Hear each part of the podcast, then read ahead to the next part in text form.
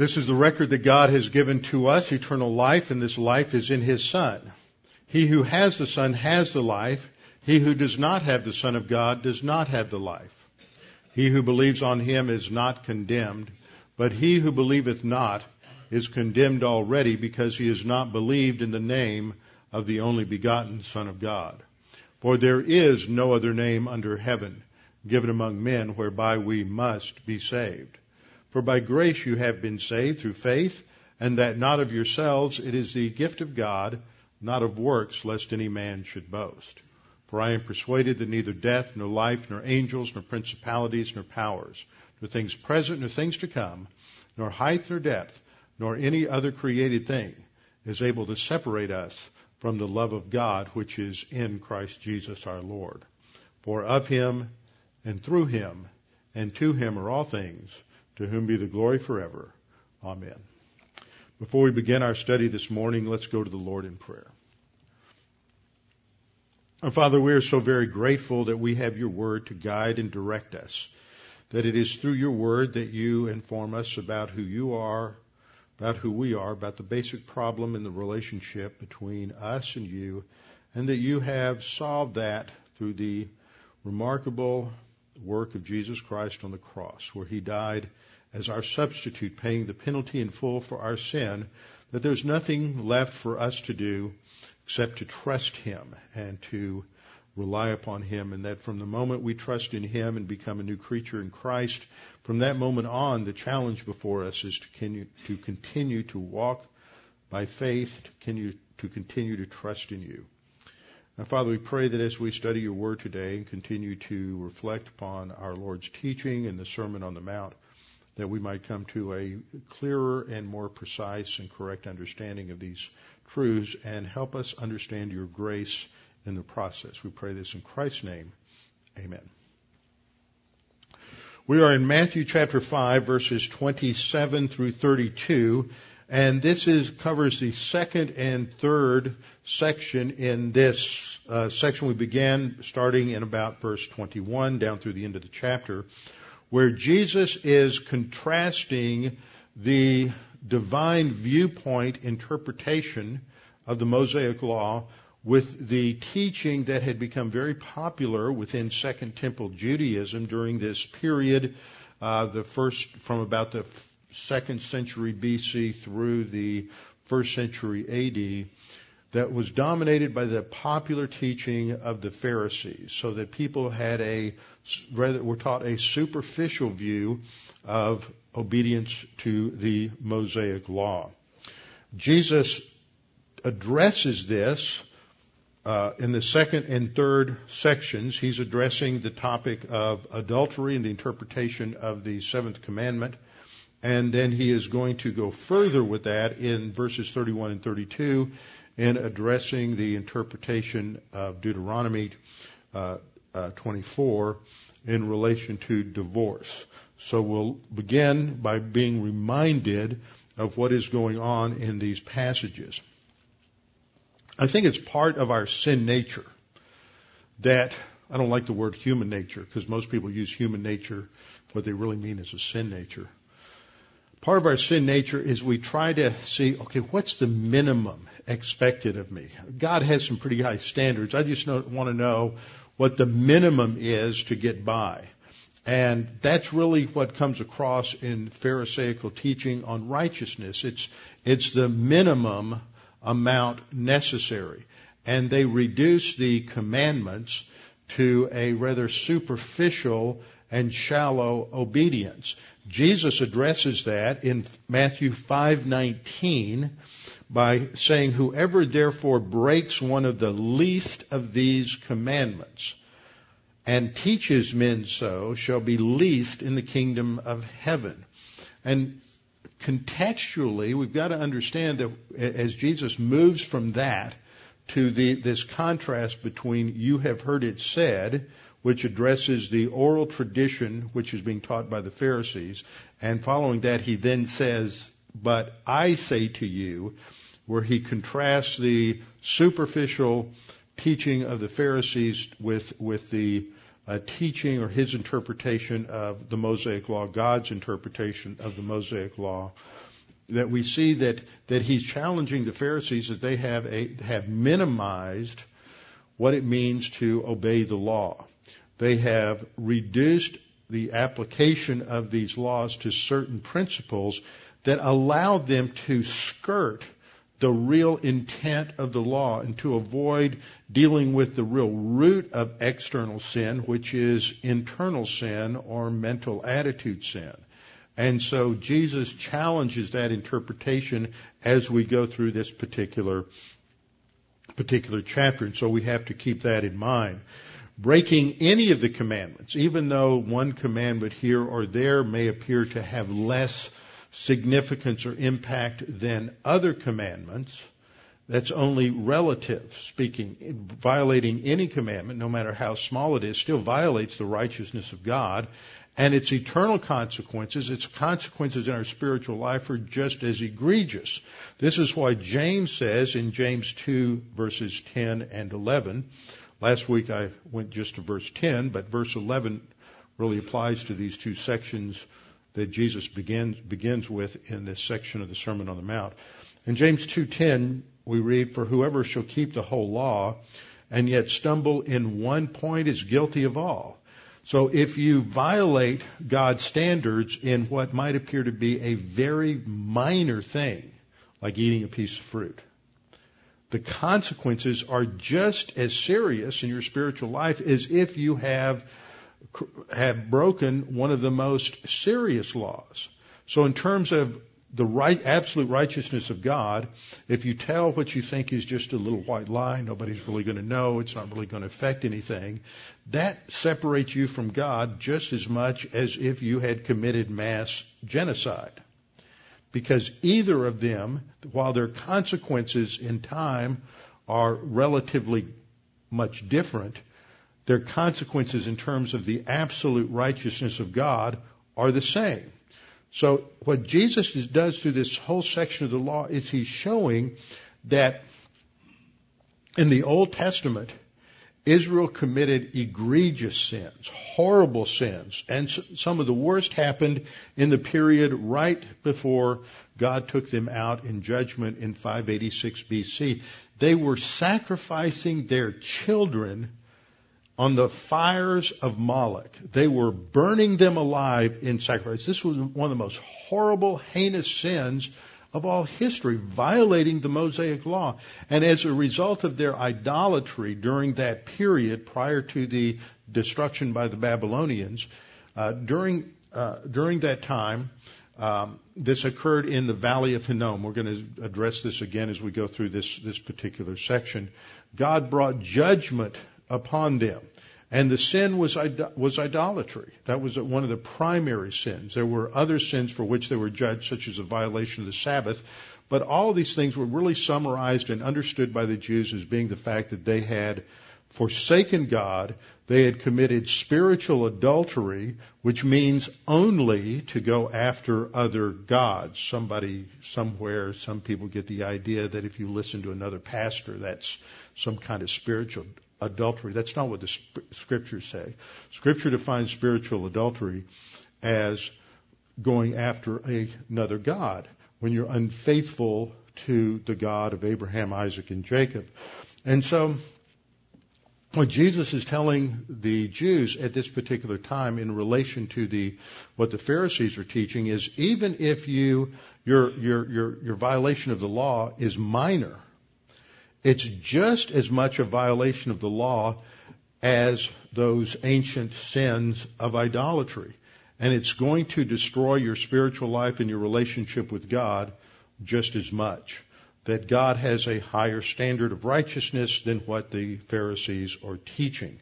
And so uh, Jesus is teaching in this whole context his disciples, that's his immediate audience, and he's teaching them about the kind of righteousness which should characterize those who will f- fully enjoy and experience the kingdom that he's announcing. Remember, this is coming at that early stage in his ministry where the message is repent for the kingdom of heaven is at hand. Because the kingdom was rejected, because the Messiah, the king, was rejected, uh, the kingdom is still future. It was postponed. So that it is still future for us in the church age, just as it was future for them. Now, Jesus was addressing an audience that was composed of Jews in a different dispensation. They're under the Mosaic law and the dispensation of the Mosaic law and in the age of Israel. They were promised the coming kingdom on the basis of repentance. That was the message that John the Baptist, Jesus, his disciples proclaimed at this time, repent for the kingdom of heaven is at hand. Repentance means to change your mind. But repentance has two ways of being applied. One is in reference to our eternal standing before God in terms of salvation. So for those who are unsaved, repent means to change your thinking and to trust in God and the promise of God's salvation, which prior to the cross was a promise that God would solve the sin problem through the seed of the woman. The seed of the woman was the Messiah who would come and provide a solution to the sin problem. So they were looking forward uh, to the cross. But that message had been refined in their day because as Jesus is coming, he is claiming to be the Messiah and claiming that he is the one who will uh, solve the problem for their sins, and so they had to accept him as their Messiah. So the first aspect of repentance would relate to salvation their eternal destiny. The second type of repentance was for those who were already saved. They were already justified. They had already trusted in God's promise of a future Redeemer, the seed of the woman, but they weren't living like it. They were living in disobedience. They had gotten away from a relationship with the Lord, and they needed to change their mind and get back on track. This is the message that contextually is being emphasized. Uh, this is what uh, John the Baptist uh, meant in Matthew 3:8 when he addressed the Pharisees uh, who had come down to see to be to witness what he was doing at the River Jordan, and he told them he didn't notice he didn't say you guys need to repent. He said you need to produce fruit in keeping with repentance. In other words, he's not assuming they're not saved. He's assuming they're not walking in accordance to the Mosaic law. They don't have the right kind of experiential righteousness. So unless they change and unless the people are living in obedience to the law, God's not going to bring in the kingdom. And so this is important for us to understand. Now the point of comparison for us as believers in the church age and those disciples of Jesus that he's addressing in Matthew 5 through 7 is that like them, we are living our spiritual life today in preparation for our future roles and responsibilities in the kingdom.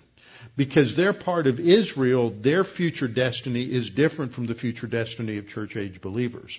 But both of us have a destiny that will be affected and determined by the quality of our spiritual life today.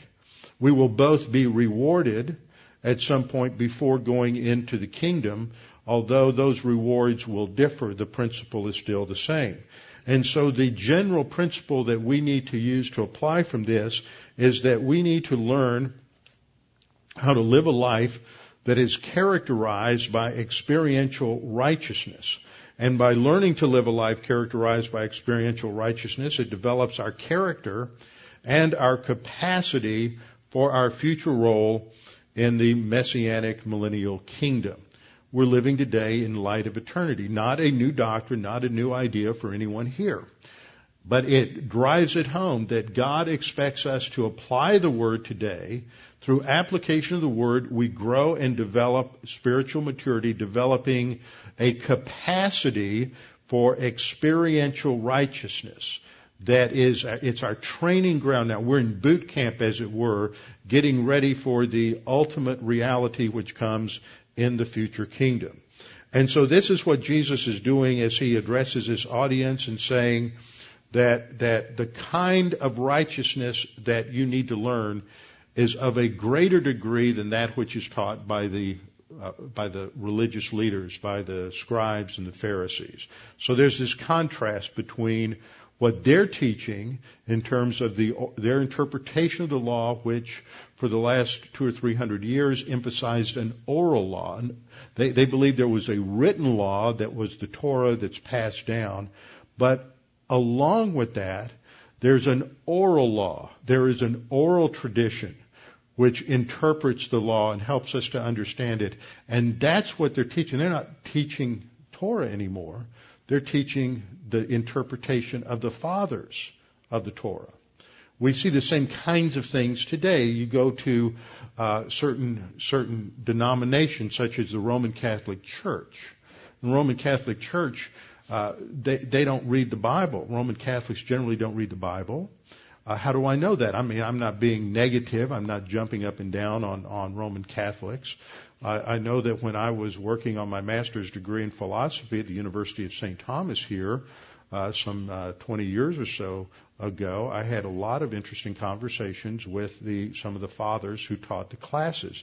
And I remember sitting in one class, and we were studying something with related to some aspect of Thomas Aquinas' philosophy, and there was a nun who sat next to me, and she had she was in several classes with me, and we got off into talking about uh, one one of the ways Aquinas interpreted Scripture, and it was a passage that I knew and I had memorized, and and I made some comments about it.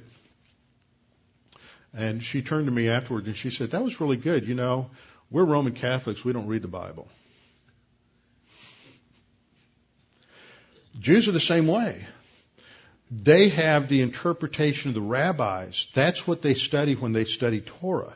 They're not actually studying and exegeting word by word, verse by verse, what Moses says in the Torah. What they're studying is the various interpretations that have been handed down through the ages. In Roman Catholicism, they're studying the interpretations of the church fathers. They're not going to the original text. In evangelicalism today in the 20th century, we're falling into the same trap. In, in many cases today, and, and, and what dominates seminary study is it's not important for you to go back and really learn how to exegete the text from the original languages, although they teach that. But when you're exegeting the text, what the professors are looking for is that you have widely read in the commentary tradition and that what you're citing is all of the different views that are presented by the uh, commentators or commentaries so that you know all the different positions. And what, what often is produced today from seminary is somebody who can stand up and give you uh, seven or eight different uh, popular interpretations of Genesis chapter 1, verses 1 and 2, but they can't tell you what it means. They can just tell you what the seven views are and then be warm and be filled. Let's close in prayer. That's modern scholarship. It's going back to a form of rabbinicalism and uh, this where you're not studying the text. In fact, I was told by one professor at a seminary that people like Louis Sperry Chafer, John Walvoord, Dwight Pentecost, Charles Ryrie weren't scholars. They're just dealing with the text. So a real scholar is somebody who knows what all the positions are that have been taken. So we're falling into the same kind of trap where it's not as important to study the text and determine what it says. We have to know what everybody else has said about it, and that's real scholarship. So this is what was happening. And so Jesus is, is stating one thing, for example, here in Matthew uh, 527, he says, You have heard it said to those of old, you shall not commit adultery. So he's relating the oral law. He's actually just quoting from uh, Exodus chapter 20. Uh, and he is saying that you have um, heard it said, you shall not commit adultery. Well, the word that's used for adultery in the Greek is the word uh, moicheuo, which is just a straight translation from the Hebrew word naaf. Both words simply refer to the act of committing adultery. Now, this is the second challenge. Remember his first challenge that we looked at the last time was the sixth commandment, which dealt with thou shalt not commit murder. Just as the sixth commandment was a protection in relation to the sanctity of human life, the seventh commandment is designed to protect the second divine institution of marriage. But we have to understand something about what adultery was in an ancient Near Eastern context. This is going to really sound strange to some of you, probably most of you. In the ancient Near East, adultery was something that a uh, married woman would commit. If you were, are a man who's married and has sexual relations with a woman who is married to somebody else, it's not just, it primarily emphasizes the woman. In the ancient Near East, uh, it generally applied only uh, to, to the um, only to the uh, male in the sense that he was not to have sexual relations with a married woman. Adultery was not something that was applied to the uh, to a male if he had sexual relations with someone who was unmarried or uh, a widow or was single. That would was covered under a different context. So in the ancient Near East, adultery really focused mostly on the faithfulness of a married woman. Men who had sexual relations with prostitutes or with unmarried women were not guilty of adultery, but of fornication. For example, in Proverbs chapter 6 verses 32 to 35, which prohibits adultery, uh, which is defined, if you understand it, as just sexual relations with another man's wife, the consequences that are focused on in that passage emphasize the danger of the woman's husband seeking vengeance. This is why in the Torah, the penalty for adultery is stated in Deuteronomy 22:22. If a man is found lying with a woman married to a husband, then both of them shall die. The man that lay with the woman and the woman. So you shall put away all the uh, shall put away the evil from Israel.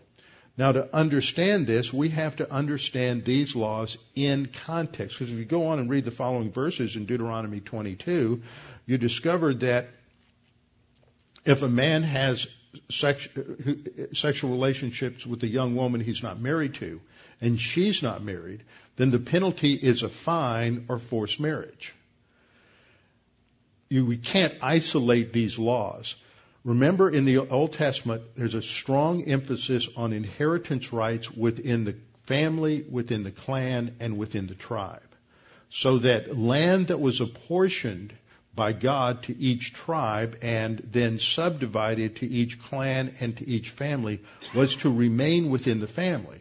So that if a man has sexual relations with a woman he, who is married to somebody else, he is introducing his seed and his line into the other husband's line.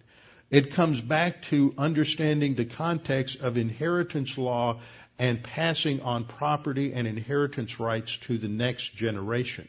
So all of these things have to be understood as, as relating to one another, and it just sounds rather odd to our, uh, to our ears. So if you understand it that way, it only primarily related to sexual relations between a man and a woman who was married to another man. But in the church age, this helps us understand why there, part of why there's a shift. In the church age, we're not under the Mosaic law, and these tribal and inheritance rights related to the Mosaic law in Israel don't apply. This is why the death penalty for adultery no longer applies. The death, the penalty was so egregious for adultery was because it would have such a devastating impact on, on the economy of the whole country and the property rights and inheritance rights.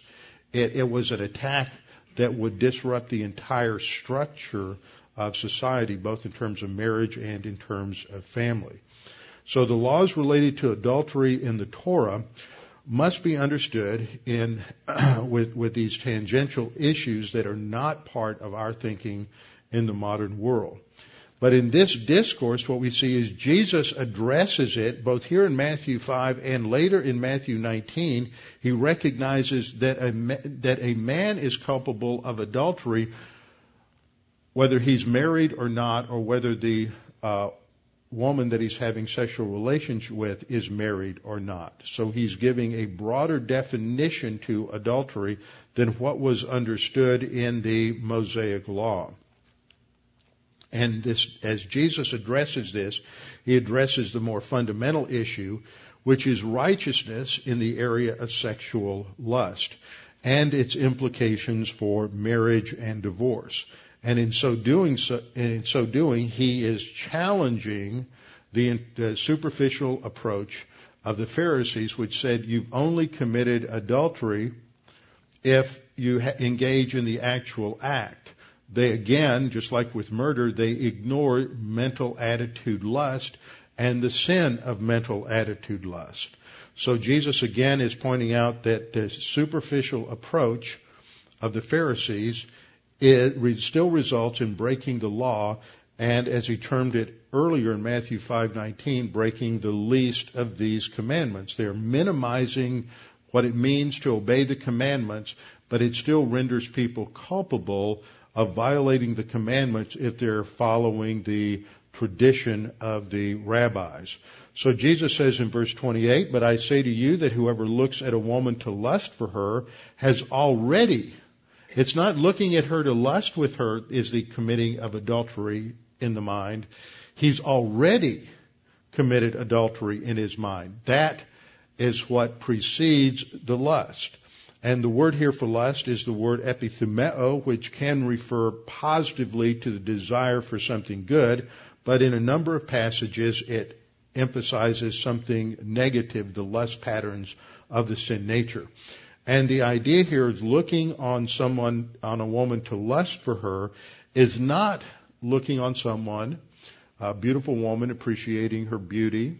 It, it is looking on someone in a way that stimulates sexual desire and it proceeds from the mental attitude and the sin nature. It is not, adultery is not just a physical act.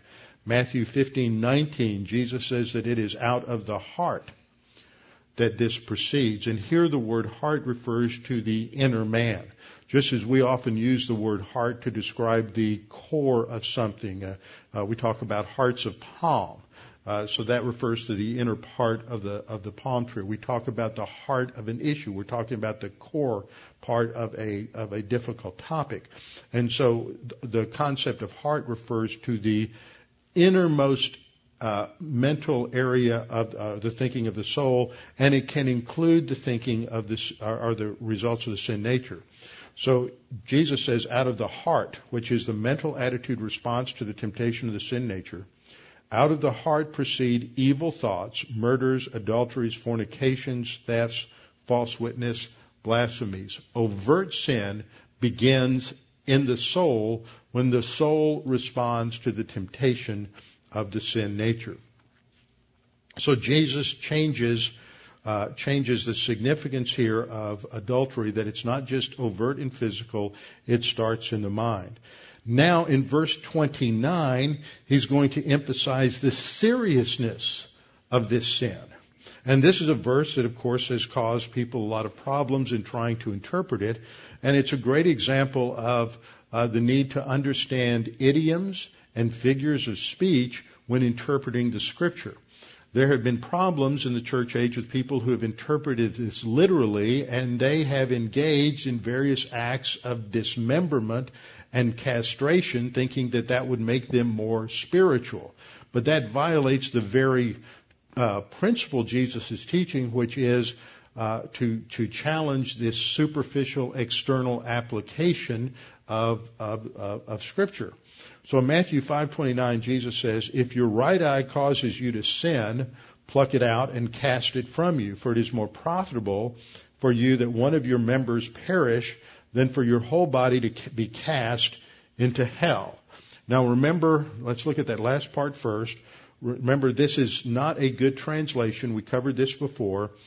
It doesn't say hell in the original language. In Greek, it says the valley of Hinnom, Gehenna. From the Hebrew, Ge, Hinnom, Ge means valley. Hinnom is a valley located uh, in Jerusalem to the south and um, and west of the city. And so it makes more sense for us. If we translated hell, we're thinking that this has some sort of eternal consequence. It's not talking about an eternal consequence.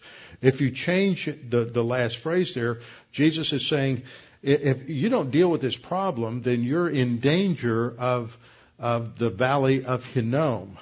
Now, the valley of Hinnom was a location in the Old Testament where the kings of Judah under Manasseh and following set up the idol to Moloch and where they would uh, offer their children as live uh, burned, burning sacrifices uh, in the fires of Moloch. And this symbolized a place of spiritual depravity and spiritual rebellion where God punished Israel because in 586 when the uh, Babylonians came in under Nebuchadnezzar, when they killed and slaughtered uh, hundreds of thousands of Jews, their bodies were thrown in the same place that they had immolated their, their children. And that became a place of temporal punishment or divine discipline on the nation. So when we think of the valley of Hinnom, it's not hell, which is eternal punishment. It is a place of temporal punishment where God brought divine discipline upon the nation. So just as hell is an interpretation by many people of what the Valley of Hinnom represented, I'm going to give you a, another interpretation that what Jesus is saying here is that you will be in danger of divine discipline, maybe even the sin unto death. That's what the Valley of Hinnom represented in terms of Israel's spiritual failure, a place of divine discipline, and, and maybe it led to the, the, the sin unto death in the Old Testament. So the Valley of Hinnom, as I pointed out, was not used as a reference to eternal condemnation and the lake of fire in the Old Testament, but a place of divine discipline on the nation of Israel for their spiritual failure. So as we look at this, at this verse, when Jesus is speaking, he says, if your right eye causes you to sin, and then later in verse 30, he says, if your right hand causes you to sin. What's this thing about the right hand? You guys who are southpaws, you, you get off a little easier on this. But the assumption is that most people are right-handed. So the right eye is, is more dominant than the left eye. The right hand is more significant because most of what a person does, especially in an in an uh, agricultural environment, is done with the right hand. It's very important, very difficult. If you're a warrior, the right eye is your aiming eye if you're shooting a bow and arrow, and your right hand is your sword wielding hand. Uh, Josephus tells the story of a king that when he captured enemy soldiers would put out their right eye. This was a form of uh, disarmament because you were no good as a soldier if you lost your right eye because you'd hold your shield up with your left hand, your left eye would be behind the shield and you'd look around with your right eye and you would expose yourself even more if you had to come out like this. And if you couldn't use your, your right hand to carry your sword, then you were in trouble of being destroyed. So it was a way of, of uh, disarming your opponent. If you captured them, you took away your, their right eye and their right arm. So in Jewish tradition, the right eye and the right arm are significant because they are what you're able to you, you use in order to accomplish great things in life. So in terms of the idiom, what Jesus is saying is that uh, you need to look at whatever you have in life that is valuable to you, and if it is a source of sin for you, you need to be willing to get rid of it in your life.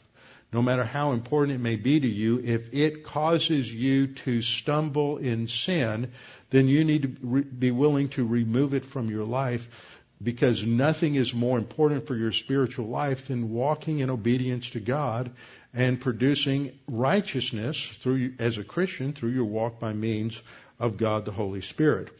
It's a simple idiom. We have seen other idioms in the scriptures, for example, circumcising the heart.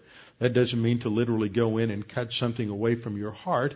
It has to do with removing sin uh, from your life, and it was used as a parallel in Colossians to the baptism by the Holy Spirit, which removes the power of the sin nature uh, from our life. Doesn't remove the sin nature from our life, but it removed the power of the sin nature from our life. We have other idioms in English uh, idioms don't, we, we don't translate an idiom literally because it, but it always has the same meaning. For example, if you tell someone um, uh, to go jump in the lake, that's an idiom. You're not talking about anybody literally jumping or literally going into a body of water. It has a meaning in and of itself to go away, leave me alone. Uh, you're, you're, you're, you're wasting my time. And whenever anybody uses that idiom, it always has that same meaning and that same, same significance. So it's a non-literal statement that has a consistent meaning.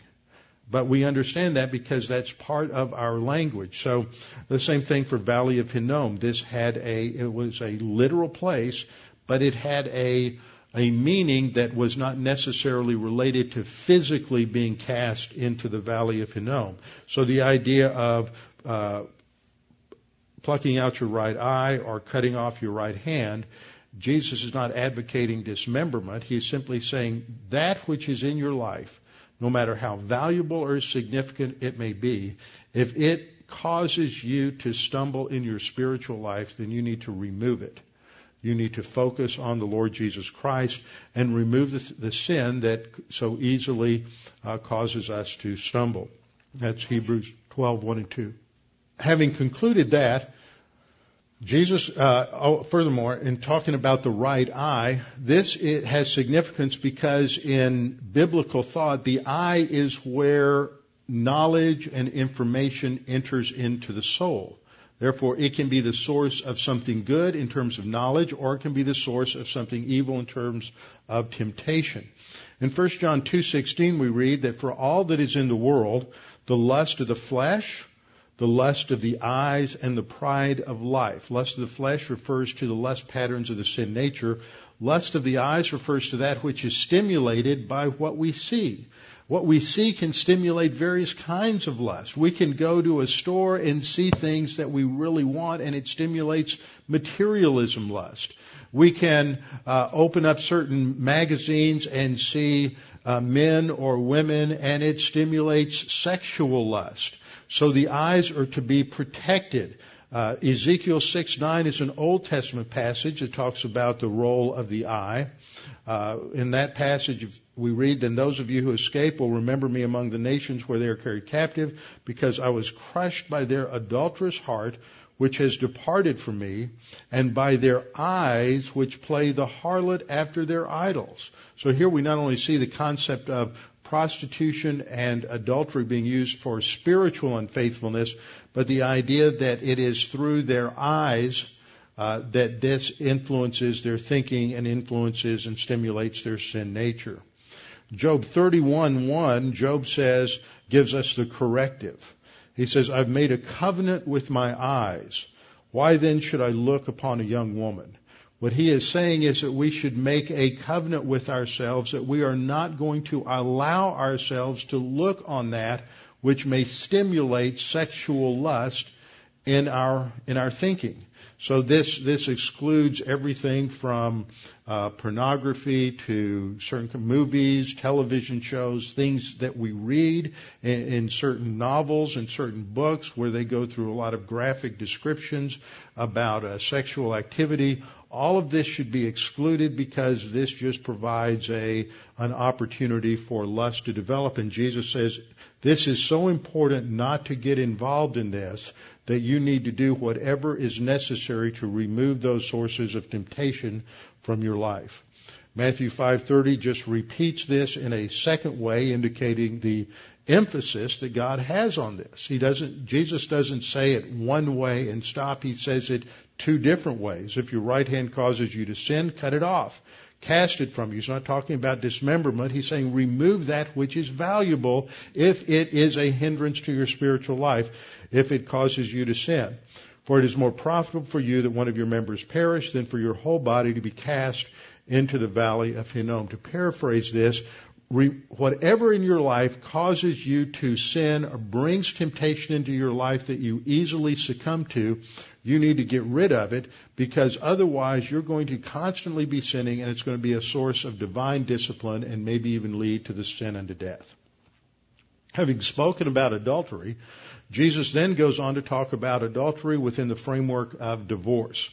And he gives, uh, lays this down in two verses in this section. Let me uh, remind you that when Jesus talks about uh, divorce and adultery here and in Matthew 19, he is specifically dealing with the questions that are raised by the uh, rabbinical interpretation of Deuteronomy 24 and the prohibition of divorce. He's not giving a, an exhaustive treatment of marriage and divorce. That's sort of a background understanding that we need to have. In Matthew 5:31, Jesus says, "Furthermore, it has been said, this is the oral tradition, furthermore it has been said, whoever divorces his wife, let him give her a certificate of divorce." This certificate of divorce was intended uh, to restrict casual divorce under the Mosaic law, which would hinder the woman's freedom to remarry. So Deuteronomy 24, 1 and 2 gives a framework within the Mosaic law for divorce. So Jesus says the, the interpretation on the one hand from the, from the rabbis uh, relates to what it means to give a certificate of divorce. But Jesus says, on the other hand, giving his uh, divine viewpoint interpretation of the passage, but I say to you that whoever divorces his wife for any reason except sexual immorality causes her to commit adultery. And whoever marries a woman who is divorced for any, what that means in context, who is divorced for any reason other than sexual immorality, commits adultery. This goes back to understanding uh, Deuteronomy 24, uh, 1 and 2. In the law, the principle is laid down that when a man takes a wife and marries her, and it happens that she finds no favor in his eyes because he has found some uncleanness in her, and there's a I could spend three weeks talking about all the interpretations of that, so I'm just hitting the high points. Uh, usually interpreted to be uh, sexual immorality of some sort. He has found some uncleanness in her, and he writes her a certificate of divorce, puts it in her hand, and sends her out of his house. When she has departed from his house and goes and becomes another man's wife, if the latter husband detests her and writes her a certificate of divorce, puts it in her hand, sends her out of his house, or if the latter husband dies who took her as his wife, in other words, first guy marries her, says, I'm gonna, I'm gonna divorce you, here's your certificate of divorce, you're out of the house. She goes and marries somebody else. Then he decides he's to divorce her, or he dies. The first guy can't go back and remarry her. That's the bottom line of these four verses. So Jesus is addressing this, and he says there's only one uh, one legitimate reason here, and he's tying this, the exception of sexual immorality, he's tying this back to the verbiage in Deuteronomy 24:1. The word here translated sexual immorality is the word porneia, from which we get our word uh, pornography. Now, part of the background on this is that there's a was a debate that took place within Second Temple Judaism as to what were legitimate grounds for divorce. And just as today, the, their their opinions uh, covered the the gamut of options. And there was on the one side the school of Hillel that said if the wife cooks her husband's food poorly by oversalting or over roasting it, she is to be put away. In other words, if she burns the toast for breakfast, she's out of here. Any reason whatsoever that you're unhappy, that's it. That's legitimate. On the other end of the spectrum was Rabbi Shammai, who taught that divorce was permitted only on the grounds of adultery. Then there was Rabbi Akiva, who comes just after the New Testament period, and he allowed divorce uh, even if the husband finds someone fairer than his wife. So basically, Rabbi Akiva and Rabbi Hillel had the very uh, liberal view and Rabbi Shammai had the more conservative view. By the way, this Hillel is the same Hillel when I talked about the little sandwich last week with the matzah bread and the horseradish. They call it the Hillel sandwich. It's named after that rabbi. Just a little side note. Um, so, and then another thing was everybody always tries to get around the law.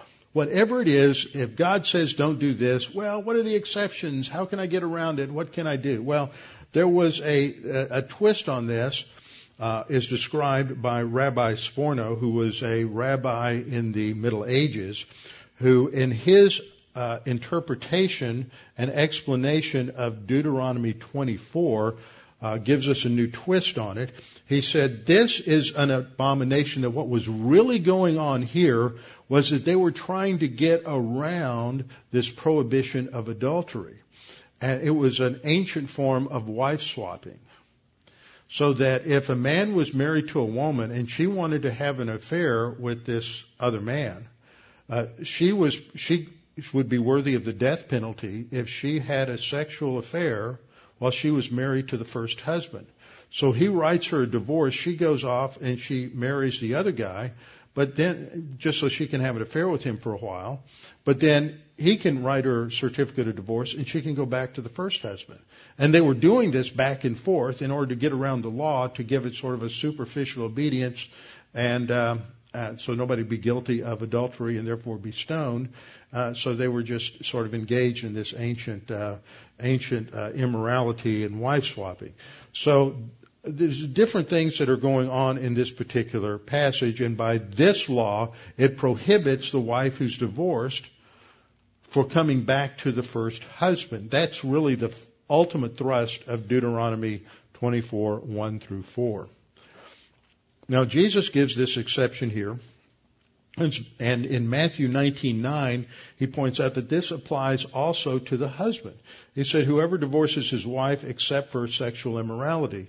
Now, the Mark and Luke passages, parallels to both of these, don't give the exception clause, but the full statement is given by Jesus in Matthew uh, 5 and Matthew 19, there's some people today who want to kind of ignore that. They want to say there's no divorce, no remarriage for any reason. Uh, this is not uh, what Jesus is saying. He is saying that there is, based on the Old Testament law, there is a legitimate exception clause.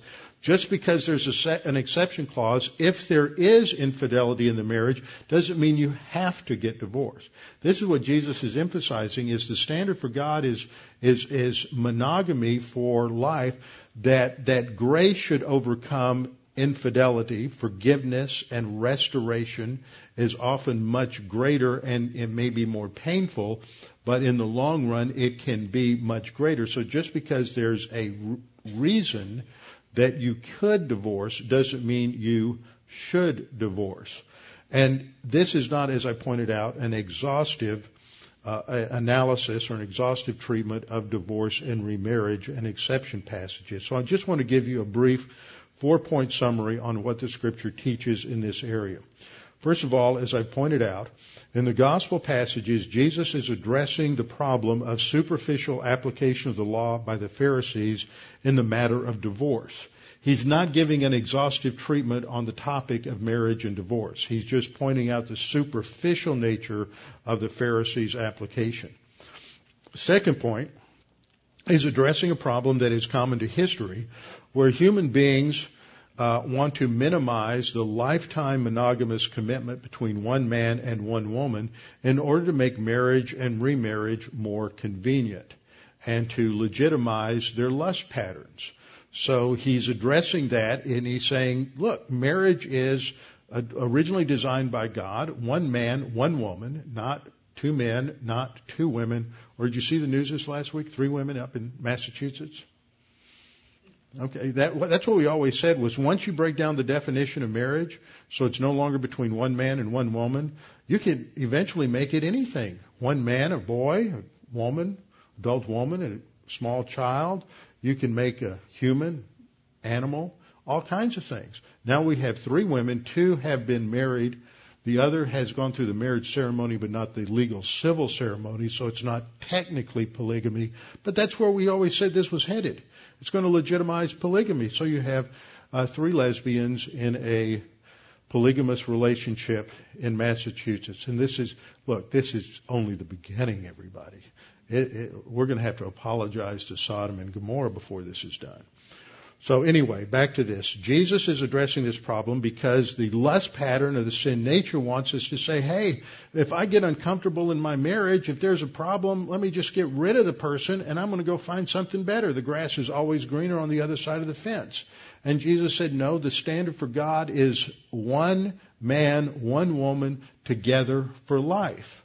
Now, God recognizes that because of sin and the hardness of our heart, that there are situations and circumstances where a uh, divorce is going to take place and is legitimate. So third, what Jesus is teaching here, just to reiterate what I just said, and in Matthew 19, 3 through 9, Jesus clearly affirms the standard of God is a lifetime monogamous commitment. However, under point four, the exception clause recognizes the realities of sin. Now, I believe that based on Jesus' teaching here and Paul's teaching in 1 Corinthians 7, verses 8 through 14 and 27 to 28, that divorce is permissible for several reasons, including sexual sin, desertion, abuse, and some forms of criminality. Divorce does not necessarily entail the right to remarriage. What happens in this passage is that we see, and from the scriptural teaching, is I, I believe that the right to remarry occurs if the cause for the divorce is sexual immorality or desertion. There are other reasons why it may be the right thing to do to, to divorce. We, it, sometimes it's the, we would say the right thing to do is to separate, but in terms of certain state laws that have uh, um, common property rights, for financial reasons, there's no such thing as really having a legal separation because there's still uh, the common rights in terms of property. And so a divorce needs to take place in order to protect the wife's assets, especially if there are children involved from a husband. Uh, many different circumstances where divorce may be the way to, uh, to uh, bring safety to a situation where there's abuse but it may not, the circumstances may not entail a right to remarriage, but it may be necessary in order to have safety or security for the wife and, and the children. But it is not the preferred solution. The per- preferred solution is through reconciliation. So even though situations may be present which provide a justification for divorce, this does not mean that the couple should or must divorce. Reconciliation forgiveness. This is all under grace orientation. And growth through and past the sin is always prefer- preferable to divorce. On the one hand, while divorce and separation may be legitimate, not all legitimate reasons for divorce entail the right to remarry. But in all cases, grace dominates because a question that always comes up at this point is people say, well, well, what if I'm divorced and remarried? I never heard any of this before. I was divorced and remarried before I was saved, or I was divorced and remarried after I was saved, but I was foolish. I was, uh, I was clearly wrong. Now I'm remarried. What if I was wrong? What if I didn't have the legitimate right to, to remarry? Uh, well, the Bible teaches grace and that God forgives us of all sin we just do confront that sin just like we do any other sin in our life. We confess the sin. God forgives us and we move on from where we are. We don't try to go back and correct things by uh, divorcing the current spouse. So we are again we don't make matters worse by making more bad decisions. We just confess it and move on, and God deals with us in grace where we are because that's the point of the whole gospel. Christ paid the penalty for our sins. We all sin. Divorce Divorce and remarriage are not uh, unique sins. They are not capital sins. They are not unforgivable sins. And one of the tragedies in the modern evangelical church as a overreaction to the way in which we have deal, uh, minimized the importance of fidelity in marriage is is to um, now, one of the ways in which we've, we've reacted to this is to say that all divorce and remarriage is wrong, and if you've divorced and remarried, you're, you can't do anything in the church. Uh, you, you become a second-class Christian. And this is common in many areas of, of Christianity today. It's a total loss of grace. Uh, the, the sin of divorce and remarriage, if it is a sin, the circumstances were not biblically legitimate, is no uh, different in terms of the righteousness of God than any other sin. We just confess it and we move on. And God, if we're still alive, God still has a plan for our life. And we can still be used in Christian service in any and every way as long as we're walking with the Lord. The bottom line is grace in the spiritual life, just like grace in salvation. With our heads bowed and our eyes closed. Father, thank you for this opportunity to study these things this morning, to reflect upon them, to reflect upon your grace, and to be reminded that, that you have a standard for our lives righteousness for salvation. We only get that by trusting in Christ, and we receive the imputation of his righteousness, but also righteousness for spiritual life, for our spiritual growth and preparation for our future destiny with you in the kingdom and in eternity. Father, we pray that you would challenge us with these things as believers that we need to press on to spiritual maturity. And Father, also we pray for those who may be here unsure of their salvation or uncertain of their eternal life, that they would take this opportunity to make that sure and certain. Jesus Christ died on the cross for your sins. He paid your penalty on the cross so that by simply trusting in Him, you can have eternal life. An eternal life that can never be taken from you, no matter what we do, because Christ paid for all sin. Now, Father, we pray that you challenge us with what we studied this morning. We pray this in Christ's name. Amen.